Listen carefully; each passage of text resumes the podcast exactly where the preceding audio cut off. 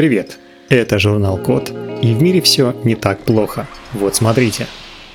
Разработали датчик влажности, который можно нарисовать карандашом на бумаге. Сейчас в медицине все больше используют гибкие датчики влажности. Например, с их помощью следят за дыханием пациента, определяют, не мокнут ли швы после операции или не пора ли сменить подгузник. Но такие датчики по-прежнему дорого производить и утилизировать. А еще сложно достичь их высокой чувствительности. Исследователи из Хейбейского технологического университета в Китае и из Университета штата Пенсильвания в США сделали недорогой датчик влажности, который можно нарисовать карандашом на бумаге, обработанной раствором хлорида натрия.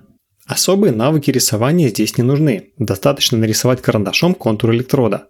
В итоге у нас получится миниатюрная печатная плата, которую нужно запитать крошечной литиевой батареей или просто подключить медными проводами к компьютеру. Работает это так. Когда бумага датчика впитывает молекулы воды, в растворе хлорида натрия образуются ионы. При ионизации электроны раствора начинают течь к графиту на бумаге, от чего срабатывает датчик. Реагируя на изменение влажности, датчик определяет ее уровень и посылает сигнал в приложение на смартфоне. В итоге телефон отображает все данные и хранит их у себя. Чтобы проверить датчик, контур электрода нанесли на маску для лица, обработанную раствором хлорида натрия. Датчик легко отличал дыхание носом от дыхания ртом и мог выделить три состояния дыхания. Это глубокое, регулярное и быстрое.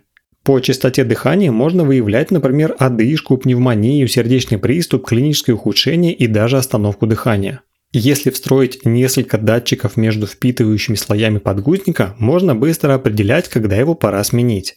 Датчик также можно использовать для определения влажности в помещениях и даже в качестве бесконтактного переключателя. Во время испытаний с помощью датчика управляли небольшим лифтом, клавиатурой и светодиодной матрицей.